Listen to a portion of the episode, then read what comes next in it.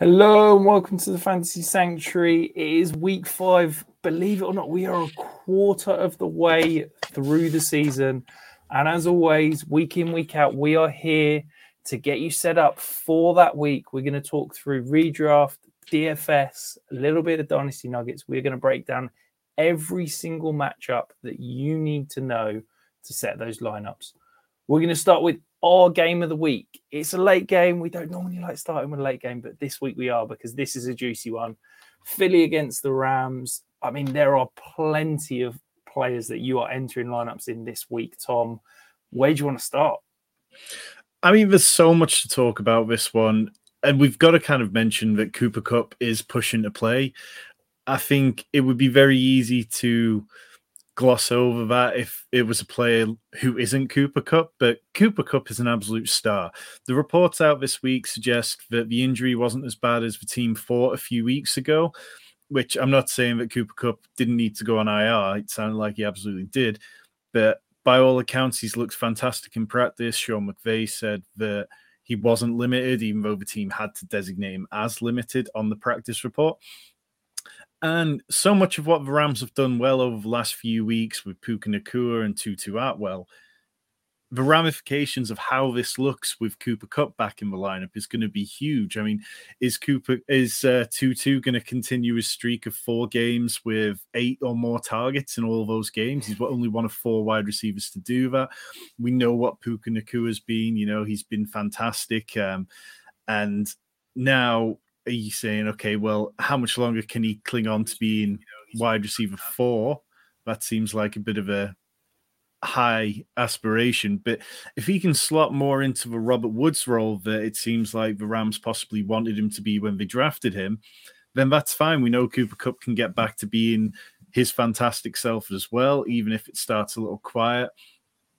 And in the Eagles, they're facing a secondary that is perhaps getting by on reputation over the last couple of years a little more than they warrant. You can get at that secondary. We've seen the Vikings got at them. We've seen that, you know, Philly have allowed the fifth most points to opposing wide receivers. So it's with this game being a late one, I'm going to build a lot of lineups that play either chalk or contrarian plays early on and then lean into this game and attack it from different points of view for this game. So yeah, I mean, I'm just excited for this game. I think there's so much to really look forward to here.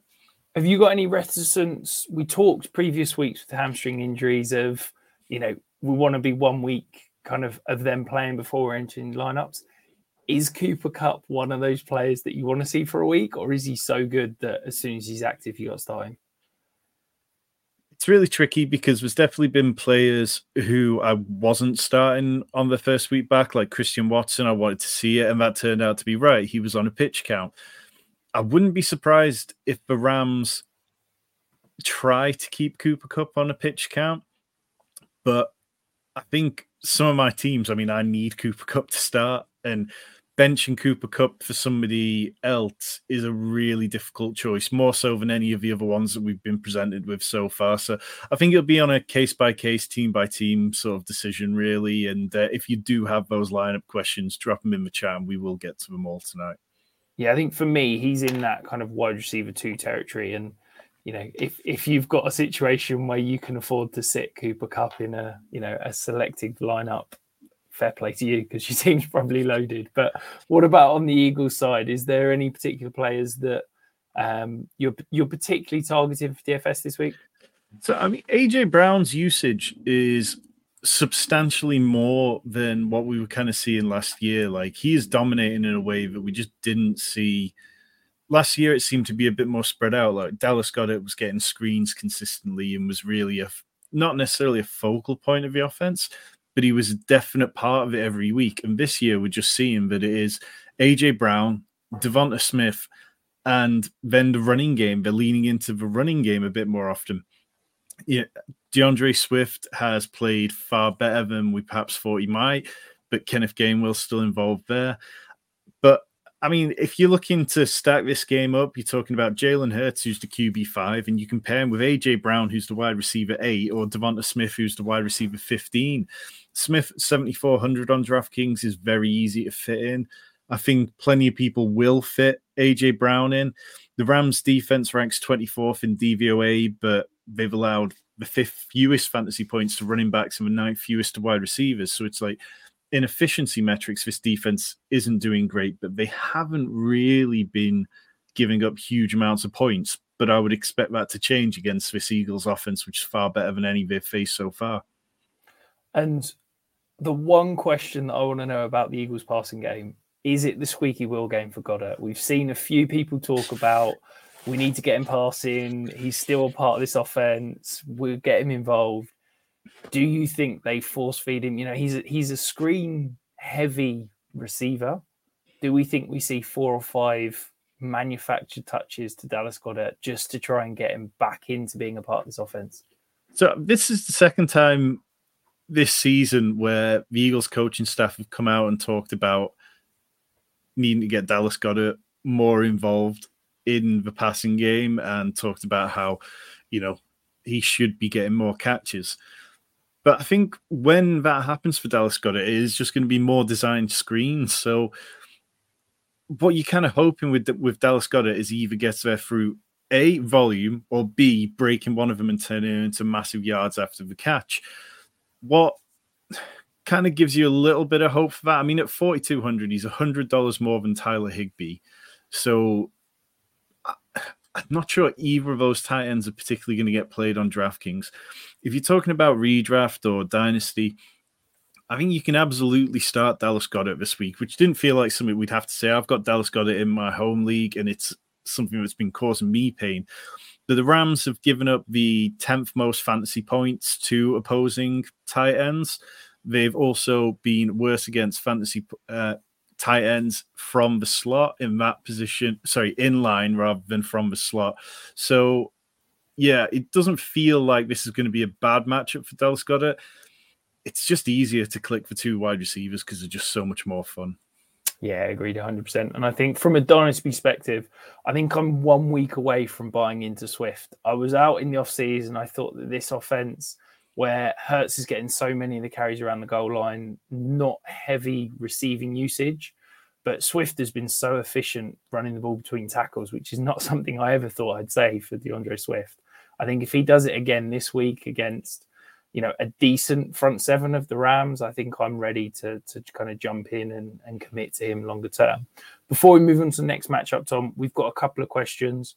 If you have got any questions and you're watching live, jump across onto YouTube, get them in the comments there. If you're commenting on Twitter, we cannot see it as we're talking live. But Mariano says, should I give Sanders and Higgins for Joe Mixon? That's a tough one because obviously Higgins' injury doesn't sound too bad, but it probably is going to affect him for at least a week or two. Uh, and Miles Sanders has come back from an injury himself. I'm not sure you end up getting a whole lot better in terms of your overall roster by making that trade. I think I'd look if I was looking to trade Sanders and Higgins, I'd look to trade it for someone else other than Mixon.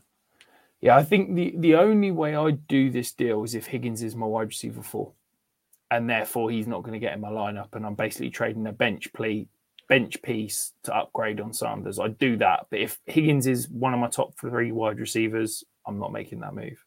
Uh, and then the next mm, question uh, from Ballard, he says trade Breece Hall, Mattison, Amon-Ra St. Brown, DeVante Parker, and Chark for Tyreek Hill, Aaron Jones, Christian Kirk, and Gerald Everett. Man, that's a complex trade. I think he's been speaking to Tarek, one of our YouTube members, who uh, who loves a big trade. What do you reckon? I think it's the first side. I'd stay with that because you've got Breece Hall, Amon-Ra St. Brown, Mattison, who I think is still going to see 60 40 split at the very least. And I think Chark's going to be fine. Whereas I don't have much faith in Aaron Jones. I think Christian Kirk's week's are going to be very, you know, up and down, and Gerald Everett isn't what I hoped he would be. So no, I think I would stick with it or find a different trade. Yeah, I think I'm viewing this as Breece Hall and Amon-Ra St. Brown is equal to Tyreek Hill and Aaron Jones. I'd probably prefer Mattison over Christian Kirk. And then Parker, Chark, and Gerald Everett are all kind of throw ins. So, yeah, fairly even, but I agree with you. I think I'd probably prefer that front half rather than the, the back half. Uh, so we'll dive across to the next matchup. It is the London game. Obviously, Jacksonville in London back to back weeks. Buffalo coming across as the home team. Is this a get right week for the Jacksonville offense? I feel like I've said that the last three weeks on the trot, but may- maybe this is the week. I, I don't know about that. I think this uh, Buffalo team uh, bringing an awful lot of quarterback pressure. We saw them get pressure on Tua last week. Von Miller's supposed to be healthy and ready to play. He's made the trip with his teammates, so they're bringing pressure without having to blitz, which is always noteworthy. I think what we've seen from the Jags is that we talked about in the offseason, we had Josh Norris on the channel who also talked about how the Jags needed to be more explosive this year. And the bottom five in big plays with only 17. That's an area which we needed to see more of. And I'm not sure that's suddenly going to change against Buffalo, who did a reasonable job of keeping the Dolphins in check last week. In terms of how I would play this game, Zay Jones is returning to practice. It will be interesting to see how that affects Christian Kirk because we've seen him play far more over the last couple of weeks without Zay Jones. It feels like when the Jags are in situations where they need three wide receivers on the field more often, when they don't have a lead, then Christian Kirk is going to be out there plenty. With Zay Jones being out, Evan Engram has been fine. You know, he's had five more receptions in each game this year. But the Bills, they're very good against the tight end position. They've allowed the second fewest points to the tight end position so far.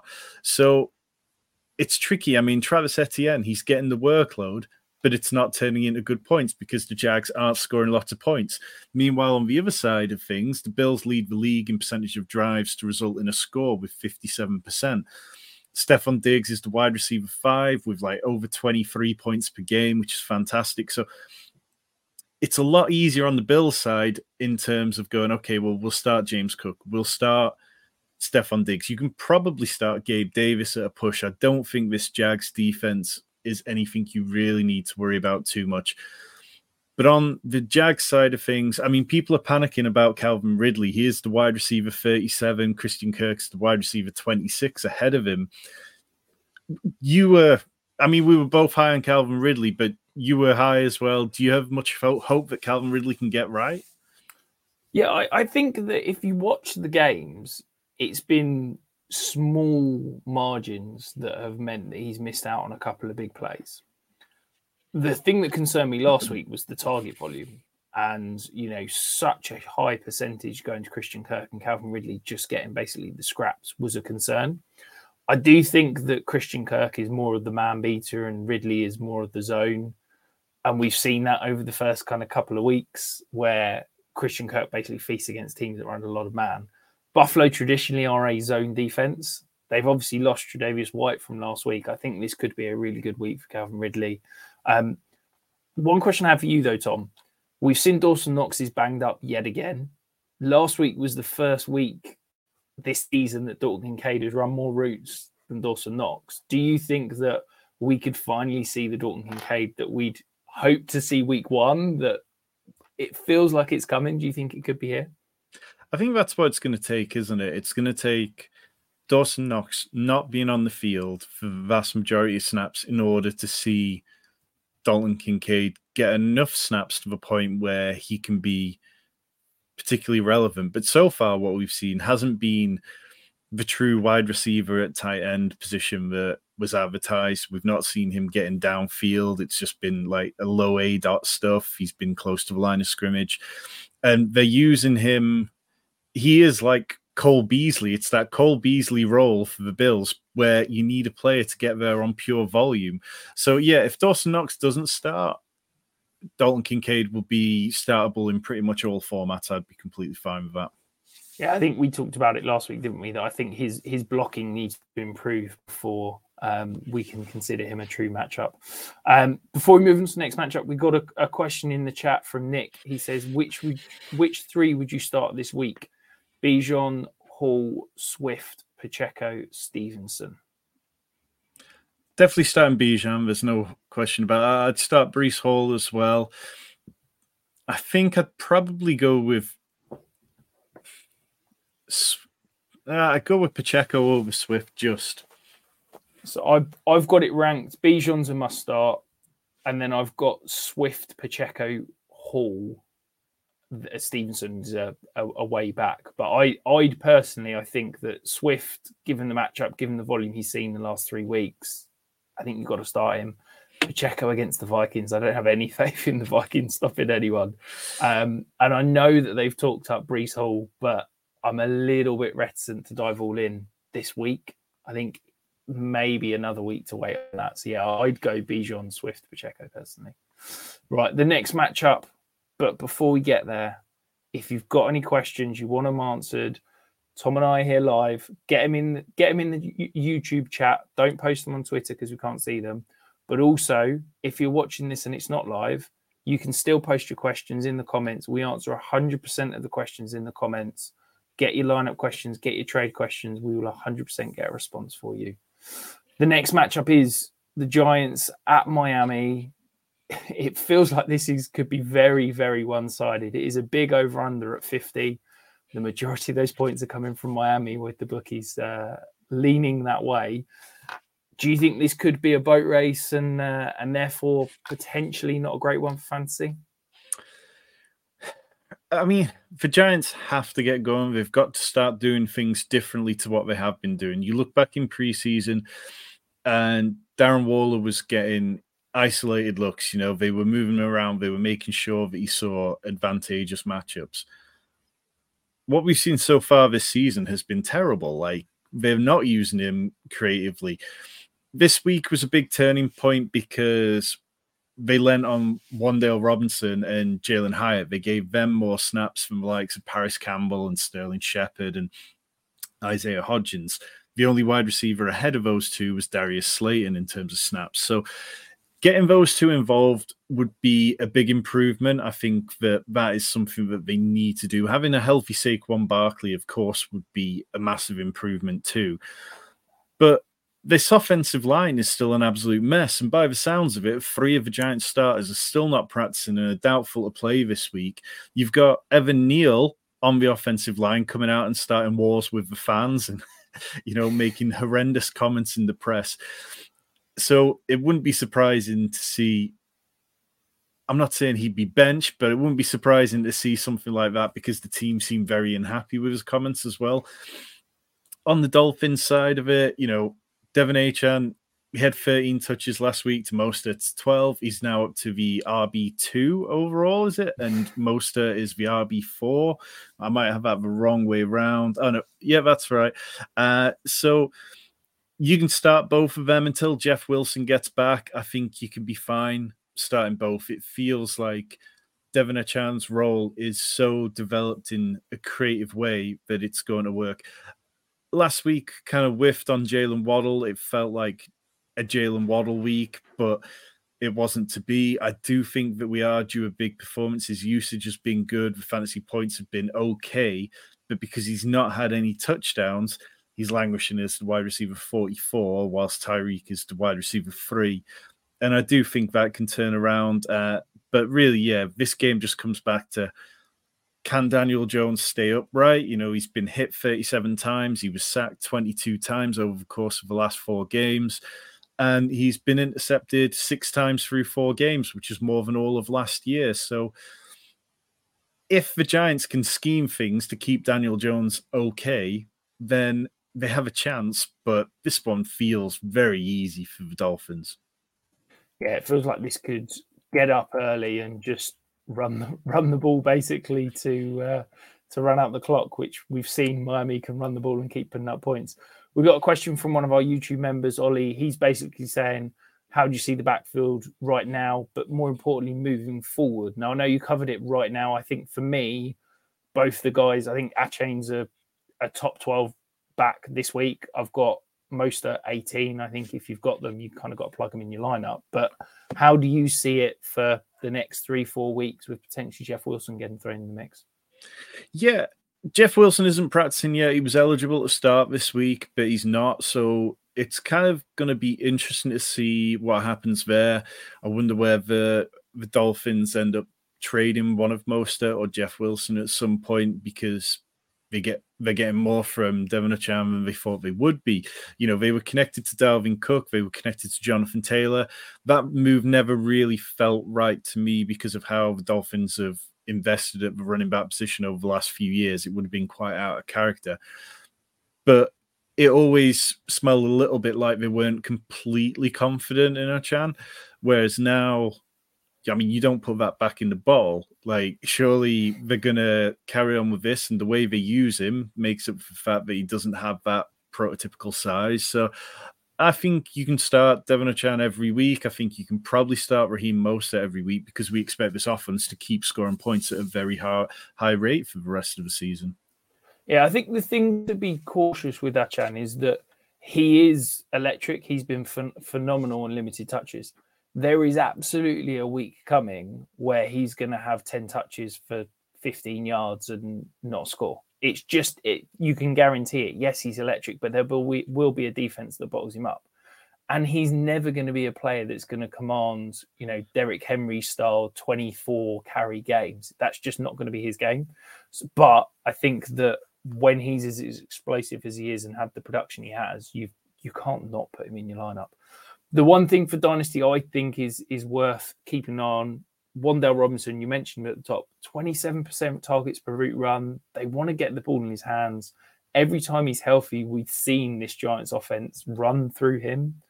And I think that he's a guy that you can probably go out and buy very, very cheap right now and could easily be a wide receiver three for you for the rest of the season. So, yeah, if you can sneak him away, maybe maybe a third, maybe you have to pay a couple of thirds. He could be a, a sneaky little buy low option right now.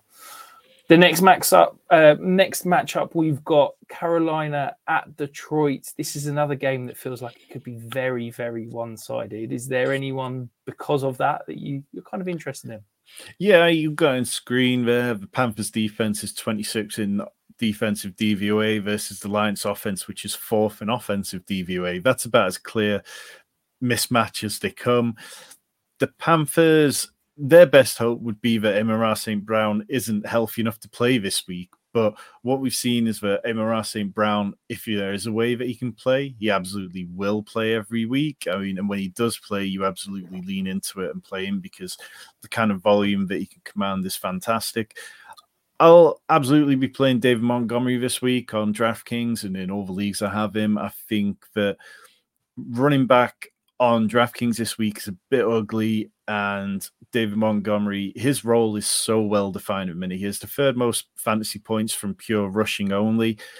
And as electric as Jahmyr Gibbs is, he's not a pass protector. And the Lions, we keep saying it every week, the Lions run so much play action because that's what Jared Goff is best at. David Montgomery is good in pass protection. Jahmyr Gibbs at his time in Alabama, I think he had less than 40 snaps in pass protection the whole time he was there. So it just doesn't make sense to put him on the field for those situations. Sam LaPorta at 5K is absolutely going to be a very attractive play this week. I think, you know, what we're seeing out of him is more than most people expected. He's tight end four in PPR points per game at the minute.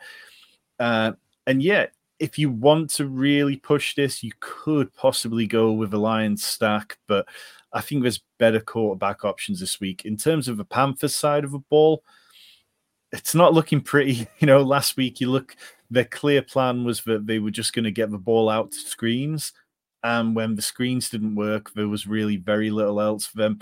Miles Sanders was apparently coming still working his way back from his injury. He didn't practice for two days leading up to the game. The early morning reports on Sunday said that he'd be fine. Didn't really look like it. Chuba Hubbard mixed in much more than we expected. And the Lions' run defense is a particularly good unit. I can't remember the stats off the top of my head, but they have been fantastic for a little while now. So I wouldn't be lining up to start either one of them. I think if you want to look at a deep kind of dart throw sort of tight end play. The Lions have allowed the second most fantasy points to tight ends, but Hayden Hurst, he's tight end 28 in points per game. He's really not got it going very much so far. And it'd be better to just find the money to play Sam LaPorta, really. Yeah, I, I I can't get on board with Hayden Hurst. His snap shares going down, the target shares non-existent. I think yeah, that is very much hit and hope, and you're basically praying for a touchdown. Jameson Williams back this week. Is he a player that you know, we know he's got lightning quick speed. We know that he's probably going to have at least a package of plays as a deep threat. Is he a guy that you could potentially sneak into, you know, tournament lineups as a what the heck flyer at the price he is? I think if you're playing the Milly Maker, it probably makes some sense to have some exposure to him because at 4K, it just opens up your lineup. You can absolutely ram in some great studs on the back of playing a 4K player. But what we saw with Jameson Williams when he came back last year was very, very limited role early on. And now he's coming back from a hamstring injury. Like it didn't sound like, you know, the team were pleased to have him back and for him to actually be able to play a couple of weeks ahead of schedule. But it didn't sound like he was 100% healthy. Like Dan Campbell talked about how they're going to be sensible with it. So in redraft, I wouldn't be starting Jameson Williams. I think you absolutely have to see what they do first. But yeah, I mean, you know, you're the dynasty guy, Rich. Do you feel like he can put it together and break out now? No, I think that there's there's there's a re. I wasn't a big Jameson Williams fan coming out. I think there's a reason why he was running so many plays in the preseason. I think that he's not put it together last year. Yeah, okay he was injured. But then when he was on the field, he did nothing. And I think that I don't believe that he's going to come in and be anything more than a situational deep threat that might get the odd odd touch, odd carry. So yeah, I'd I'd much rather, you know, you see the numbers on the screen. I think if you want to attack this Lions offense and and you can't pay up to go and get Amon-Ra St. Brown, Sam LaPorta is the way to go. I mean, he's just an absolute beast. He's been incredible week in, week out the next the next game we're going to go across to two young quarterbacks that have had slightly different starts to the season houston against atlanta relatively low over under only at 41 and a half um, interestingly the cash is almost exactly 50% on on the under so uh, it's it's you know that over under is staying where it is is there anyone that you can keep buying into on this Atlanta offense, or do you think that it's time to uh, start giving up on some of these guys? Yeah, Bijan Robinson is an auto click for me in DFS this week. I've talked about like running back position looks a bit ugly, and I'd much rather pay up for Bijan Robinson than take a middle tier running back to pair him with. Uh, outside of that, on the Falcon side, I mean, Kyle Pitts down at 3,300. It's absolutely where he belongs. You know, he's tight end 29. Jonnu Smith is tight end 11 in points per game. And it just shows you he isn't healthy. There's various videos of him running and having a bit of an awkward gait when he runs. So I'm not interested in that. I think this is one which people are going to perhaps be drawn to and think that there's sneaky upside in this game because the Texans have been on an absolute tear. You know, CJ Stroud has been passing at a ridiculous rate. You can see it there on screen from our friend Dwain McFarland of QBs to average at least 290 yards in the first four games of their career since 2000. CJ Stroud is right behind Cam Newton, ahead of Andrew Luck, Justin Herbert, and Patrick Mahomes. He is playing at an incredible level. But the Falcons they've allowed a league low 28 points to wide receivers out wide. In the slot, they're slightly weaker. And a lot of this comes back to AJ Terrell, who shadowed Calvin Ridley last week. There were times where they were also putting Jessie Bates onto Calvin Ridley as well and double teaming him, not to the length that you'd go to if it was somebody like Davante Adams or Justin Jefferson. But they know what their strength is in that secondary and how to deal with it. So I think Nico Collins is somebody I'd be slightly more worried about this week if the Falcons decide to shadow him. I mean, that kind of stuff gets blown out of proportion normally. But AJ Terrell shadowed Calvin Ridley on 80% of snaps last week. That's a huge amount. But it's very rare to see it kind of like over 60. So I think I'm a little bit more drawn to Tank Dell at 4,800 than Nico Collins at 5,600. Um, Dameon Pierce feels like a player who's going to get right sooner rather than later. The Texans' offensive line, we've been talking about for weeks now. But Laremy Tunsil's healthy. Tytus Howard is healthy, which means that the two of them could return to the left hand side of the line and actually give them at least half an offensive line that's healthy. But Pierce, he's the only running back with 10 missed tackles forced who is averaging fewer than three yards per carry. Like he's trying to make players miss, but every time that he makes one player miss, he's just swarmed by more defenders.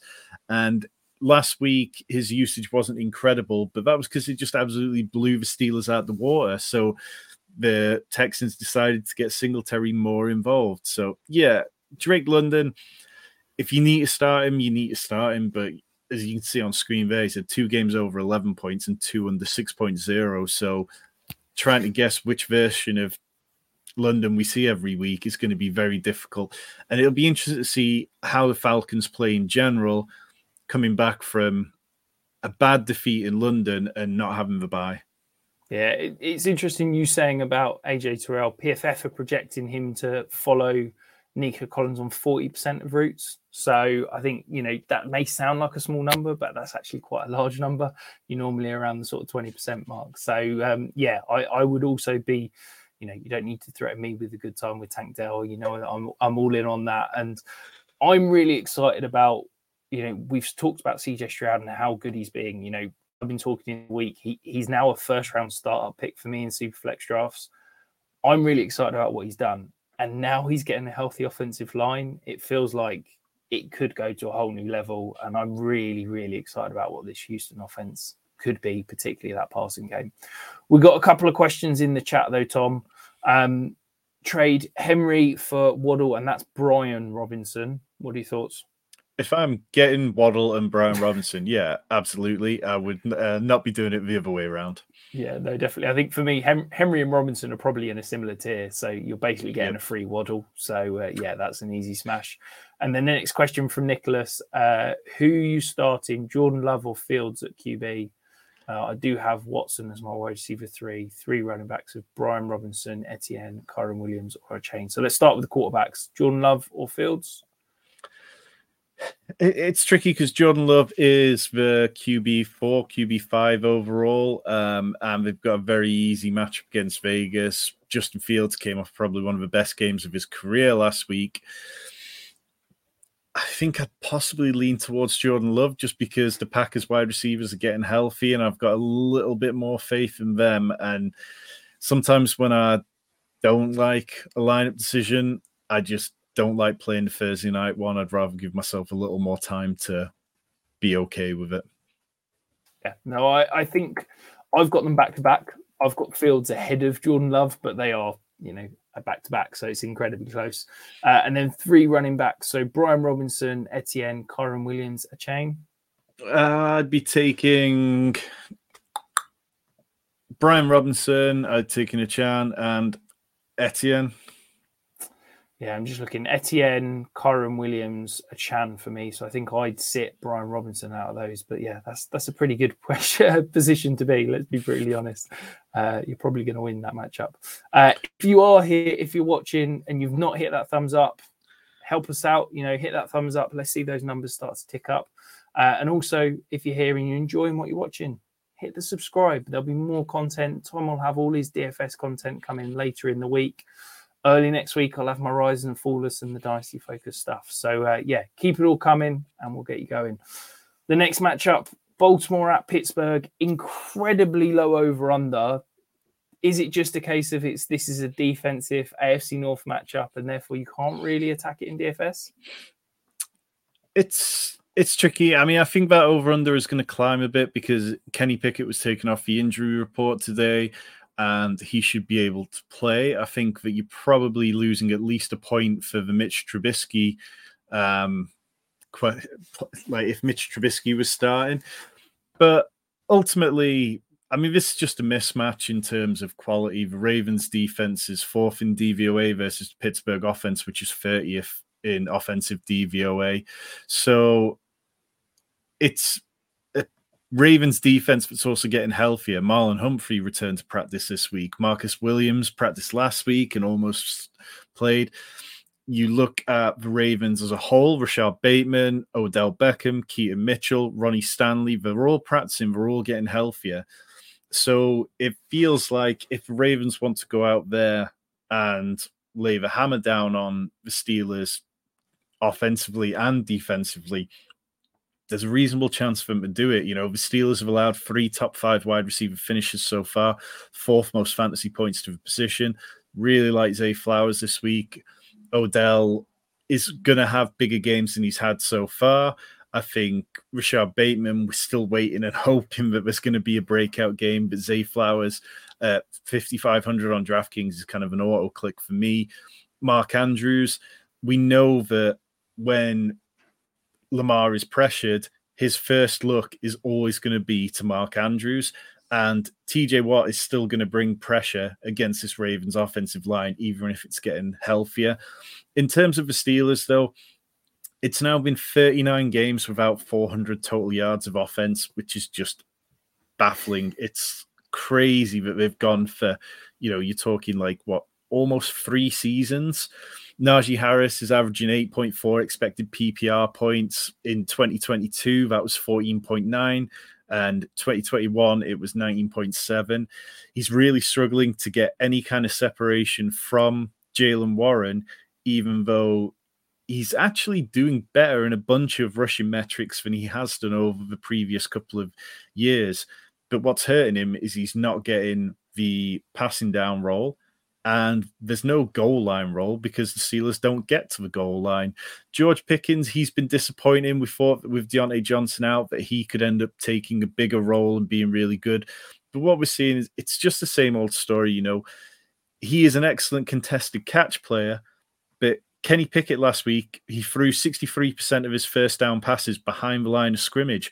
That resulted in zero first downs and picked up like no none of them picked up over 5 yards. So when you're doing that, then it's going to be very difficult for a guy like George Pickens who wants to win the ball downfield to be relevant. So without Pat Freiermuth, maybe it becomes even more condensed, but on the defensive side of things, that just makes it even easier for the Steelers. Sorry, yeah, Ravens. it's it's it's just a matchup. I like. I get that there's definitely some appealing players, but I feel bad about every single player, and it's it's one of these off these matchups that I just feel like I can't attack at DFS. There's you know in your in your yeah. selecting lineups, yes, you know Lamar, Zay Flowers now, um, Mark Andrews. You've kind of got to plug them in, but in terms of DFS, I just don't think I can attack any of them because that over think... under is so low. And you know, I, I, know we don't ever talk defense on this show, Tom, but I feel like I've I've kind of got to mention it. The Ravens DST is is priced pretty high at I think they're forty two hundred this week. Is yeah, that defense I mean, you think you can pay up for given the matchup? I, I don't pay up for anyone in DFS.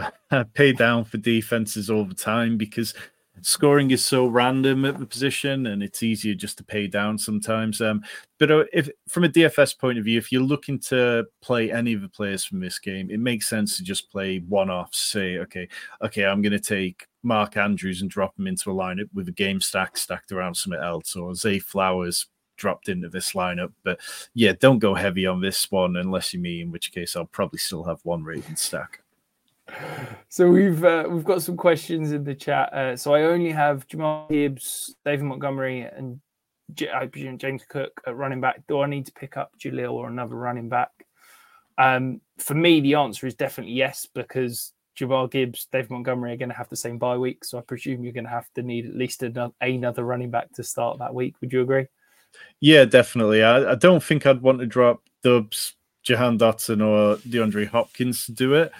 I think if this is a league where you play with a kicker or defense, I'd rather drop one of them and then figure it out as you go. Uh, because yeah, those are all wide receivers who are going to see decent volume. Yeah, maybe it's uh, you need to make go out and make a two for one trade. Uh, Alex Payne in the chat again. I just traded away Mahomes and Ford and got Stroud and Derrick Henry. My now is my team is now. Did I win? Uh, what do you think, Tom? I think so. Yeah. I mean, I think Jerome Ford is probably going to see consistent work throughout this season. Um, but I think I think what you're getting in Derrick Henry is going to be very good. I think it's a good lineup. It just feels difficult when it trades with Patrick Mahomes always feel difficult to evaluate because although he hasn't had a game over 26 fantasy points so far, when Mahomes does explode, it's going to be very good. So I think it's about even, to be honest.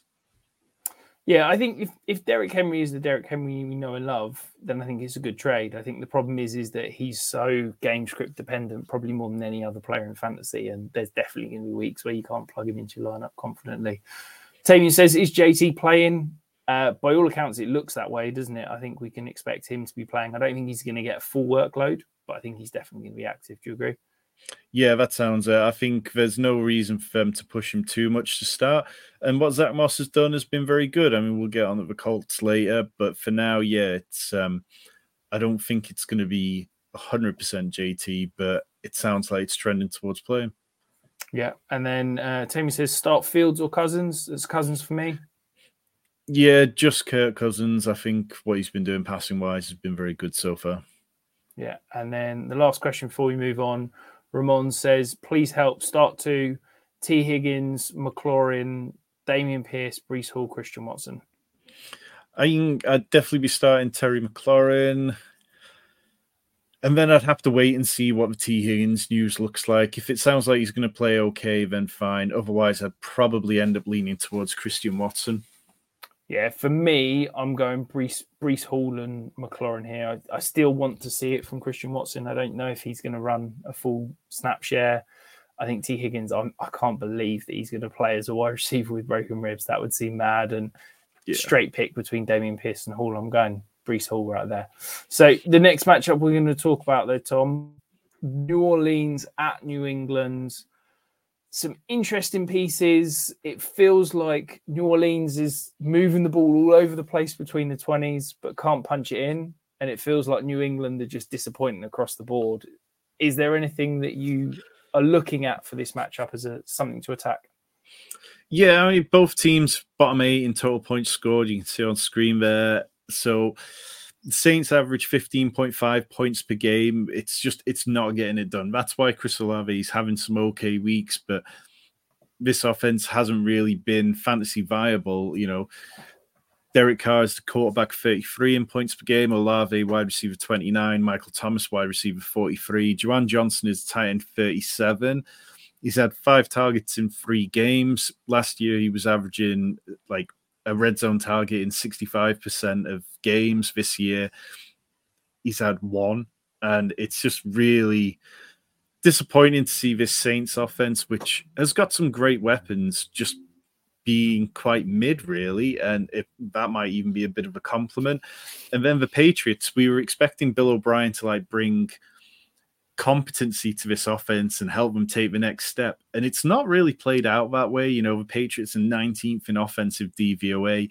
Rhamondre Stevenson scoring 0.6 points per touch this year versus 0.9 points per touch in 2022. Last year, he was averaging four receptions per game. This year, that's down to 3.0 receptions per game. His rush yards per game has dropped from 61 down to 41. It's just not getting it done on any level. And Hunter Henry is probably the only player that you could start with real confidence. I mean, he's the tight end seven. Kendrick Bourne is the wide receiver 41. But this Saints team, their defense isn't as good as it should be, but they just have the ability to just suck the air out of a game and produce these low scoring games. So I'm not really excited to start anyone. I think if you need to start Alvin Kamara, you can. I don't think he'll get 14 targets for 13 receptions and 33 yards again. but the Saints have so little competition that they seem happy with at running back it looks like it will be the Alvin Kamara show. Last week's report from Ian Rapoport about how Zeke was going to get starter reps was nonsense from the moment it was put out there. It was just agent fluff. And I hope nobody paid any attention to it. It was deep in the first quarter before Zeke got his first snap. And you know, if you need to start Rhamondre, you need to start Rhamondre, but don't be expecting big scores from anyone in this game. Yeah, I think the interesting thing with New Orleans is going to be how how good is Derek Carr's shoulder because we saw last week. You know, you said Alvin Kamara getting 14 targets. To me, that's a direct link to Derek Carr's shoulder being an issue and him not having the ability to push the ball down the field. If he is, you know, that shoulder is healed up, are we going to start to see him connecting on some of these deep shots with Chris Olave? Because it feels like they're close.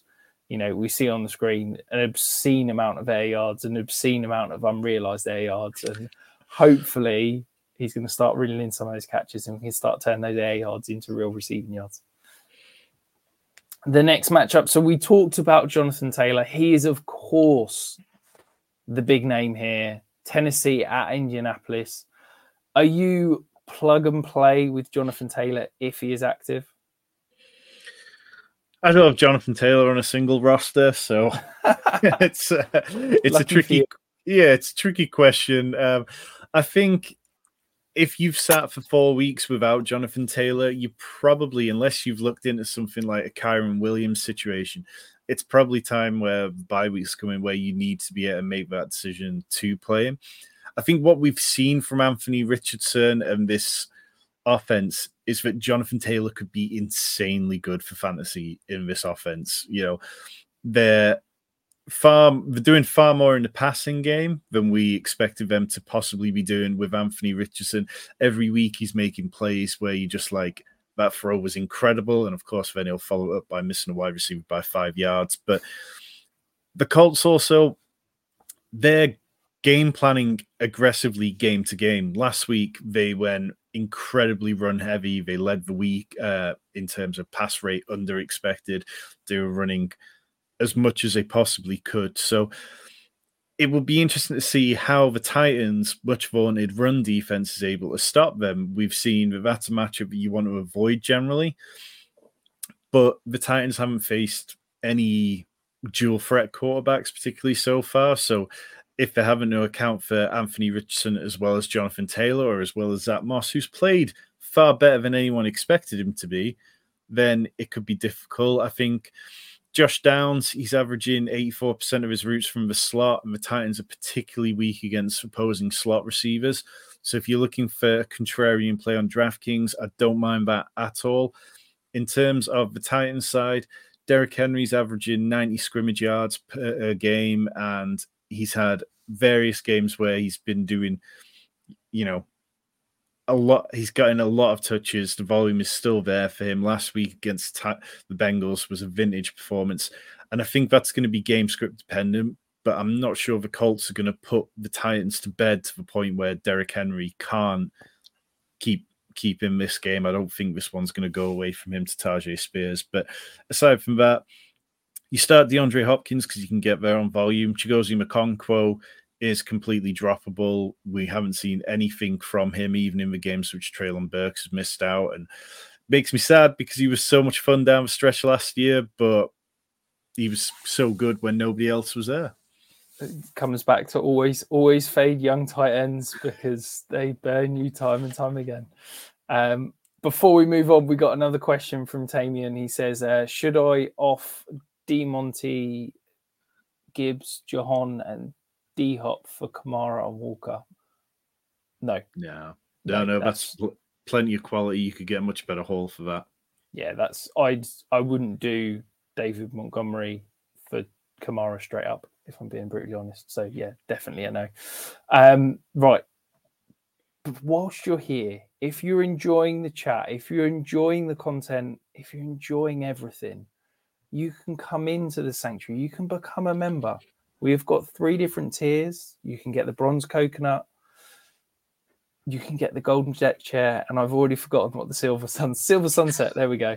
Uh, from 99p per month, one dollar twenty-five. You get access to the Discord, my Dynasty content, and at the golden deck chair level, you get all of Tom's DFS write-ups. You get exclusive DFS content contests and honestly, as someone that's playing the DFS contests off the back of Tom's content, I can guarantee that you're going to win some money because I am at the moment, and it's uh, something I've never really done in DFS. So get in, become a member, click that join button. You will not regret it.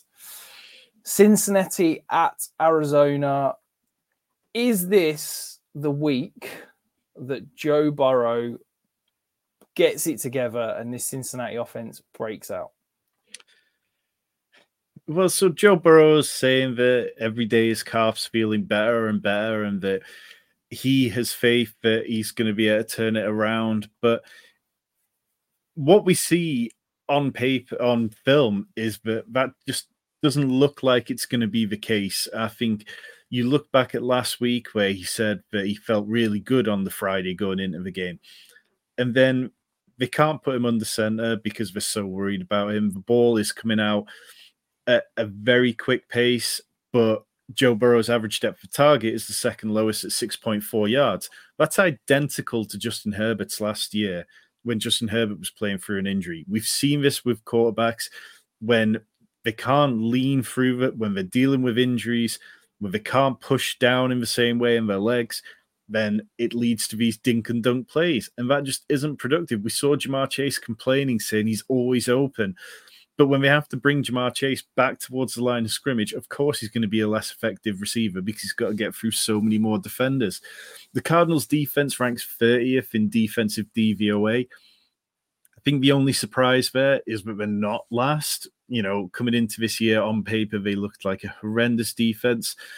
But the Bengals a horrendous offense minute. You look at virtually any metric in terms of scoring, in terms of drive success, in terms of efficiency, and they're right down towards the bottom. Joe Burrow is QB 44, Ja'Marr Chase is wide receiver 23, Joe Mixon is running back 25. So I think this game, if I was going to lean into any of them, it would possibly be Joe Mixon. I think that he can probably have an okay game against this Cardinals defense. But we've seen the Cardinals over the last few weeks, they've just been spicier than expected. They've stayed in games, they've been frisky. Josh Dobbs is the QB 15 at the minute. Hollywood Brown is the wide receiver 19, and James Conner's running back 22. With Conner, though, it is worth noting that he's losing some of the passing down work. He's his route run percentage has dropped from 76% in week one and it hasn't been over 50% since. I can't remember the name of the back running back. I can't pronounce his surname. It was uh Kendre Miller's backup in TCU, but one. he's been getting on the field more often. So yeah, generally I think this one is probably going to be a low scoring affair, but I wouldn't be surprised to see Joe Burrow take a slight step forward. Yeah, I, I love Joe Mixon this week. He's a top five back for me in my weekly ranks. I think that he's he's someone that you know I think you just got to plug and play and, and hope that this Cincinnati offense is going to run through him whilst Joe Burrow is getting healthy. We had a fantastic question from Lewis in our Discord earlier that I, I thought was worth a chat on on the show. He was basically saying, "I'm a contender in Dynasty. I've got Joe Burrow. I don't want to sell low because his value is lower than where it was at the beginning in the off season, and he's going to rebound. But I'm I'm losing that I'm losing points every week because I'm having to start Joe Burrow. Do you think there's an argument to sell low and and just kind of get out whilst you can, or like I said in the Discord, I advise just hold it. Hopefully, you're good enough to make the playoffs when Joe Burrow is going to come good. I think selling Joe Burrow low and knowing you're selling Joe Burrow low is going to be the kind of decision which you really regret quite quickly because within two months his value will be back to where it is. This isn't this isn't an ACL injury. This isn't an Achilles injury. It's a calf injury. Like he will get better over time. They have a bye week coming up, not this week or maybe even not next week, one after that. And it wouldn't be surprised to see him get back to, you know, being his old self within three or four weeks. I would still need a very good deal to sell Joe Burrow in Dynasty. But I think if somebody comes to you with the right kind of deal where you're not giving up a huge amount and you get a player that is going to help you challenge this year, perhaps. But I'd rather keep Joe Burrow and know that my quarterback position is going to be safe virtually every year for the next 10 years. Yeah, I think the good thing with Dynasty is that hopefully, if, if you're good enough and if you are a true contender, you can get by with Joe Burrow for the next few weeks. And, and hopefully, when he's healthy, he'll be get there. Um, a few questions before we move on to the next matchup. Uh, I want to play Dotson tonight, but I also have Addison. I have the Thursday night curse. You going Dotson or Addison for this week? Uh, I'd go Dotson. I think Addison is a great play this weekend. We'll get on to the matchup next, but I'd lean just towards Dotson. I'm, I'm going to disagree. I'd I'd go Addison this week, but um, yeah, it's it's it's very close. So toss a coin. If you want to avoid the Thursday night curse, then maybe go Addison. Uh, and then next question on the Dotson front, uh, Dotson, DeAndre Hopkins, Fabrice. Yeah, I'd do that. I think if you're if you're okay at wide receiver, obviously trading two wide receivers for running back, you've got to hope that there's some decent wide receiver depth on your roster. So if you've got that, then yeah, I'm okay with that. The next matchup, you hinted already, the biggest over under of the week. It feels like this could be an absolute barnstormer. KC at Minnesota, 53 point over under. Tom, are you trying to get as many pieces of this matchup in your DFS lineups as possible this week? Yeah, I mean, this this is absolutely going to be one of the most popular games to game stack this week. I think if you're talking about from a redraft dynasty league, then you can start virtually all the clear starters, you know, Mahomes, Kelce, Pacheco, easy starts, Cousins, Hockenson, easy starts, Jefferson.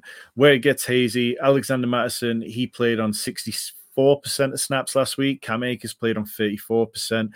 I don't think Ty Chandler got a single touch last week or played snap. What is clear is that Cam Akers is probably going to be the backup until Alexander Mattison has more fumble issues.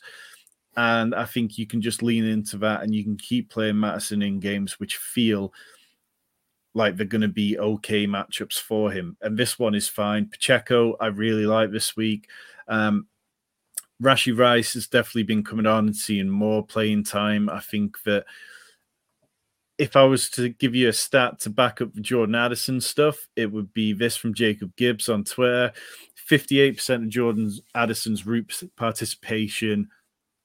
Sorry, Jordan Addison's route participation rate is 58% when the Vikings are playing tied or with a lead. But when Minnesota are trailing, that jumps up to 80%. So if you're thinking that the Chiefs are going to be beating the Vikings convincingly this week, then that makes plenty of sense for it to be a Jordan Addison week.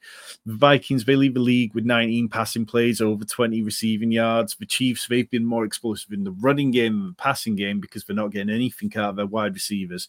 But the Vikings have allowed a league high 197 points to opposing wide receivers so far this season.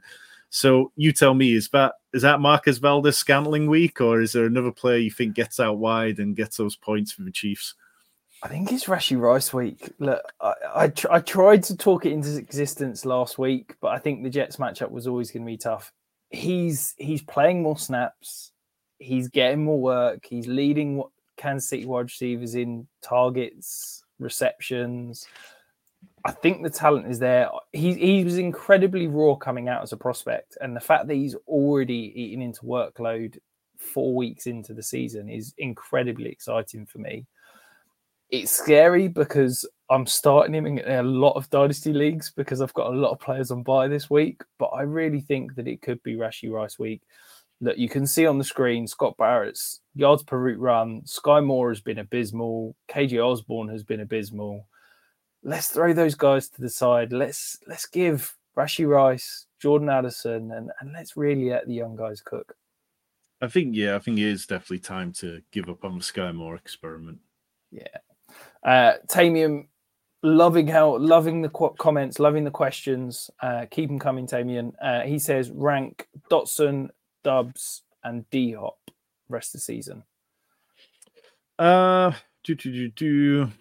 I mean, Doubs has had a fantastic start. Like, I think only two of the wide receivers have more receptions than him over the last couple of weeks. D Hop feels like it could get a bit miserable if the Titans end up sort of fading away. So I think I'd possibly go Dotson and Doubs. I don't know. How do you see that one, Rich? So I'd go. I think I'd go Doubs one. I think I'd go Dotson two. I don't want D Hop. No, I think I'd go D Hop two, Dotson three. I think so. Yeah, definitely Doubs one. Yeah, I think there's definitely enough questions about the commanders. Perhaps that's fair on Dotson. Um, but yeah, and if, if you're liking these answers to your questions, hit those subscribe buttons. Yeah, absolutely. Another one, Chris Olave, Terry McLaurin. Uh, he's a little bit concerned about the Carr injury. Where you going? It, it, feels like an eruption spot for Terry McLaurin. Um, And we talked about how much that New Orleans game against the Patriots could just be a very low scoring one. I think I think I'd have to lean towards McLaurin on this one. Don't like it though. The the answer I'd have is can you not start both? But um, yeah. yeah. I think it's very close. I've literally got them back to back. I've got Olave ahead, but I could easily see the argument for McLaurin. And then the final question before we move on: uh, just traded Mostert and I guess Michael Thomas for Pierce and Pittman. Should I also trade Rhamondre for Joe Mixon? I wouldn't be trading for Joe Mixon. I don't think that he's going to be particularly great this year. I think he's going to have a good week, but I think Rhamondre is going to win out across the course of the season there. Yeah, I'm not sure what that's achieving. Um, it feels like a sideways step, and I think Rhamondre's yeah. probably got greater ceiling. I think if anything, you know, Joe Burrow is as he gets healthy, it might start to phase out Joe Mixon. So yeah, I'd, I'd stick with Rhamondre there. The Jets at Denver. It is Nathaniel Hackett revenge gate the game that everybody is going to be tuned into Sunday night. Um, Tom, it's Breece Hall breakout week. He's going to get a full workload. Do you think that he's a guy that you're attacking DFS? I can't not attack him. I think um, Robert Saleh's quotes yesterday got taken slightly out of context. The quote which everybody latched onto was that there is no restrictions on Breece Hall. There is no pitch count for him going forward. But when you read the entire quotes, it wasn't quite that, you know, clean and simple. They also talked about how Dalvin Cook was getting healthier and that they wanted to get him going a little bit more. But yeah, Breece Hall at 5,400 against this Broncos defense, like they've they just are horrendous. They are by far the worst defense against running backs in terms of fantasy points allowed. They've allowed 175. No other team has allowed over 120. And obviously, a big chunk of those came against the Dolphins. But they just can't tackle. This passing defense was supposed to be the strength of this team.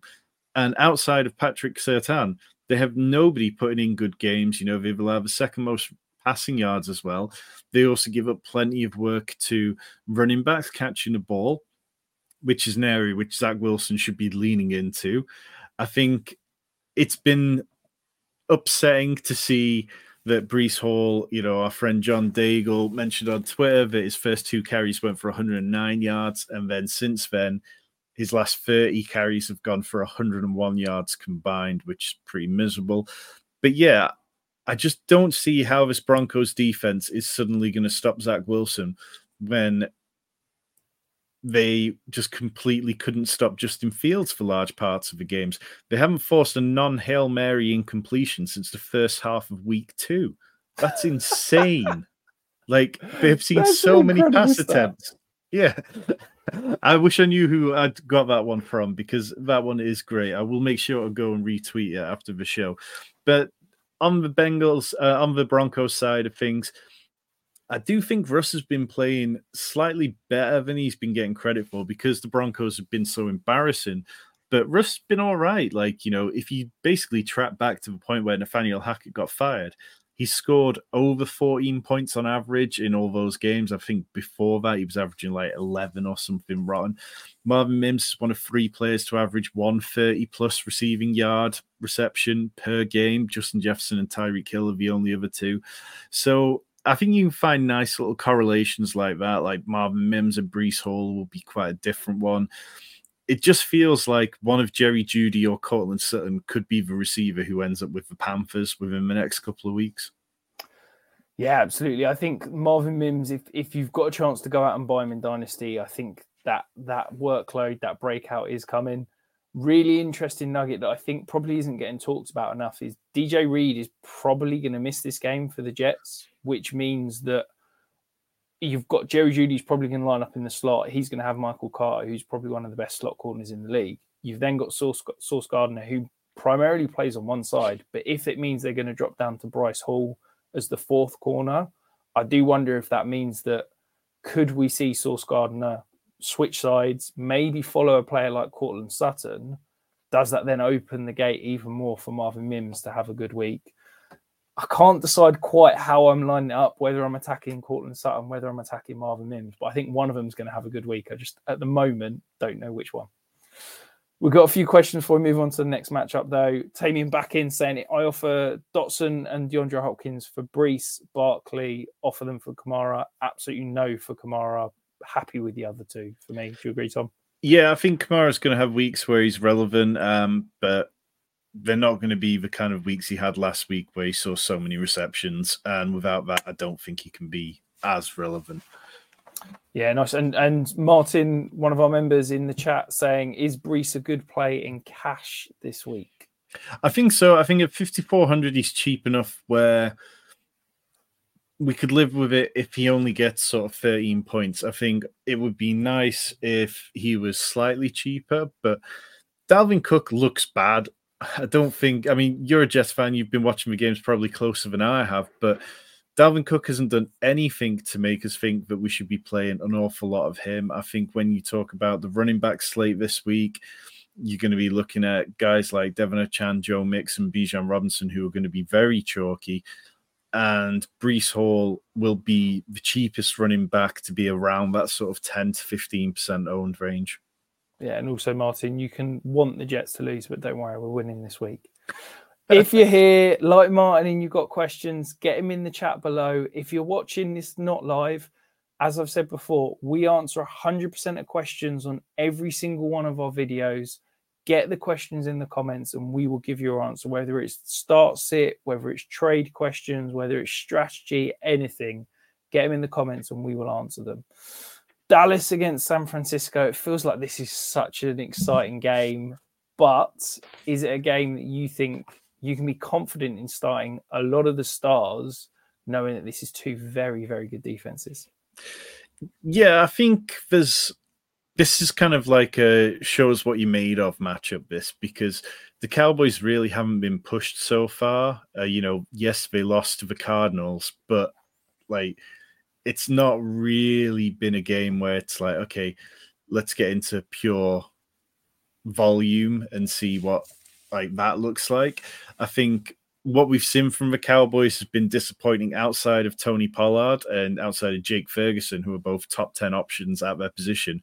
Dak is the QB 21. Brandin Cooks is the wide receiver 91 in points per game, and Michael Gallup is the wide receiver 70 in points per game.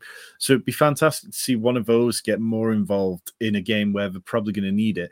But Dak's average depth of target is 5.4 at a minute. That's a league low among quarterbacks with 25 attempts or more. So he's going to have to get the ball out more often. Like the Niners, they're middle of the field where you're talking about Fred Warner, where you're talking about Tua Funga. That's not where you want to be putting the ball. You want to be pushing the ball to the outside more. And we haven't really seen that from Dak in terms of consistently. Uh, so it will be very interesting to see how he does.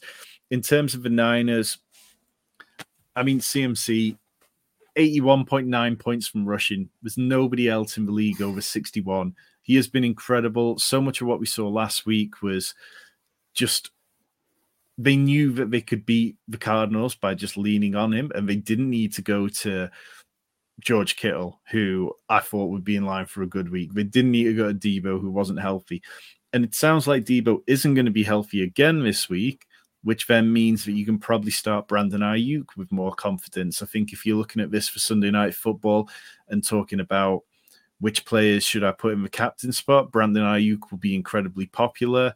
I think CeeDee Lamb will be slightly less popular, but we've seen enough kind of big games from CeeDee Lamb where he gets schemed around where I could make the argument for it. But yeah, I think this this is the kind of game where you can start most players involved with it with plenty of faith, apart from Deebo Samuel, who doesn't sound 100%, and he's not a player who we should possibly be starting when he's not 100%.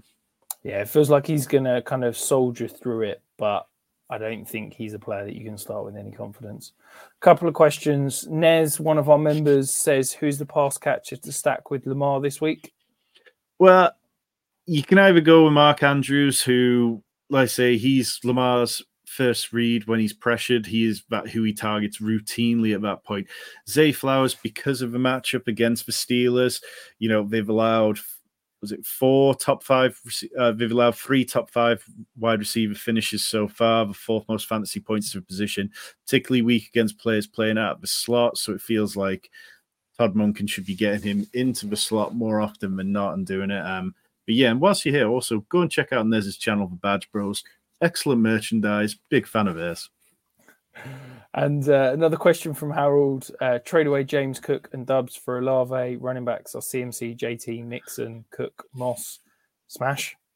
Yeah, I think that seems fair. Yeah, I think you probably need a little bit more at wide receiver, and that's that kind of star power that'll make your life a little bit easier when you're making decisions.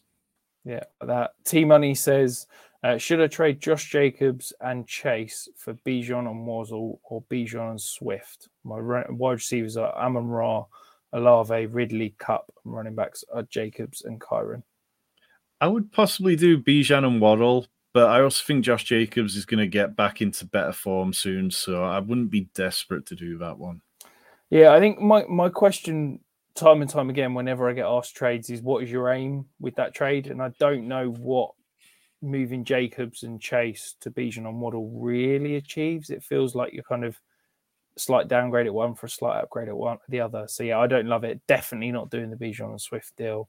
Um, and then Chef Nabi says uh, my current team is Hurts, Fields, AJ Brown, Lamb, Moore, London, Pittman, Stevenson, Breece, Taylor Swift, Pierce, Andrews, and LaPorta. He says, "What trade should I be making?" Um, yeah, I don't really know. That team is absolutely loaded. I'm not sure there's yeah. So this is making half PPR, ten team. I guess you could look at somebody like Drake London as a little bit of a weakness and maybe be looking to find a little bit more running back. But and could if you, you could a... package DJ Moore and Drake London into a, a higher quality running back, maybe, or one of them plus one of the running backs you've got already, like Stevenson, to try and get up to that elite tier, I might be interested. Yeah, I think you need to go and target like a CMC. Maybe it's an Ekeler coming back from injury. Maybe you can get him on the cheap. Uh, could you do I don't know DJ Moore, Stevenson for Ekeler, something like that? I think yeah, trying and going and finding out a, a superstar running back is probably the, well, the one. Go and find somebody like David Montgomery who's got a consistent role, is going to score plenty of points, and probably isn't as expensive, and you could probably do in a straight one for one, perhaps. Yeah, love that. The final game of the week, Monday Night Football. Green Bay at Las Vegas. Man, it feels like these two teams have shown some promise but have under-delivered at times. Is there anything outside of maybe Aaron Jones, Jordan Love, the stars on Las Vegas? Anyone slightly sleeper that you're you're eyeing up this week, Tom? It's it's really tricky because what we've seen from the Raiders is that everything's incredibly condensed. You know, Hunter Renfrow is entirely droppable, even in the games without Jakobi Meyers. He wasn't fantasy relevant. He wasn't startable. Michael Mayer is the tight end 73 in points per game so far. He has no role in this offense, and I'm not sure what it's going to take for that to change. Josh Jacobs, he just he hasn't really gotten going yet. He's having the box stacked against him so often that it's difficult for him, you know, to do that because defenses aren't respecting Jimmy G when he was in there, and defenses definitely weren't respecting Aidan O'Connell last week. So I think with Jimmy G back, he was passing through the last stages of a concussion protocol today, apparently. That should help Jacobs. It should help Davante Adams, who got back in after his injury. And I'd be okay starting Jakobi Meyers. I mean, he is the wide receiver 14 in points per game. On the Green Bay side, you can see our friend the Dynasty Grill saying only two wide receivers have seen more targets than Romeo Doubs past two weeks, Davante Adams and AJ Brown. Doubs has seen 25 targets. Even with Christian Watson back, even if Luke Musgrave is back from his concussion himself, even if Jayden Reed is still involved, I think that Romeo Doubs has a very bankable role and much as John Love is probably one of the most confusing quarterbacks in the league, he is the QB5 in points per game. Part of that is because his average depth of target is 10.3, which leads the league. He's pushing the ball downfield and he's being aggressive with it at times. And much as I think that this Packers team are going to get found out at certain points this season, it's not against the Raiders defense who are truly woeful. Yeah, I mean Jordan Love. Every week I do an adjusted completion percentage versus aDOT graph that I put out on Twitter, and every week there's sort of 31 NFL quarterbacks clustered in a fairly, you know, concise spot, and then Jordan Love off on his own because he's throwing the ball deeper than anyone and completing far less passes than anyone. It's it's absolutely wild.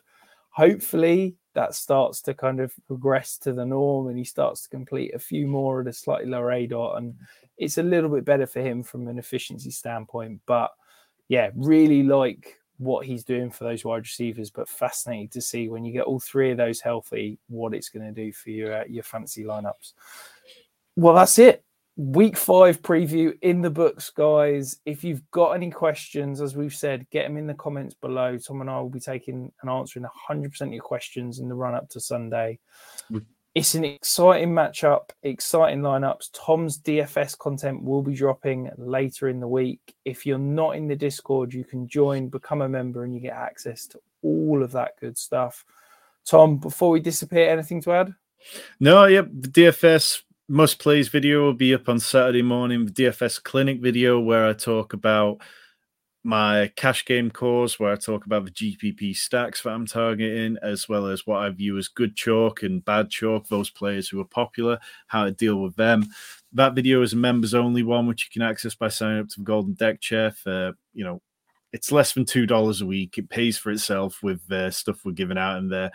Get in the Discord. We've got over 100 people in there helping each other make trades, make starts, sit decisions, all about in your content. I mean, there's never been a better time to be a subscriber of Fantasy Sanctuary. And on that wonderful note, best of luck this week, guys, and we'll see you soon.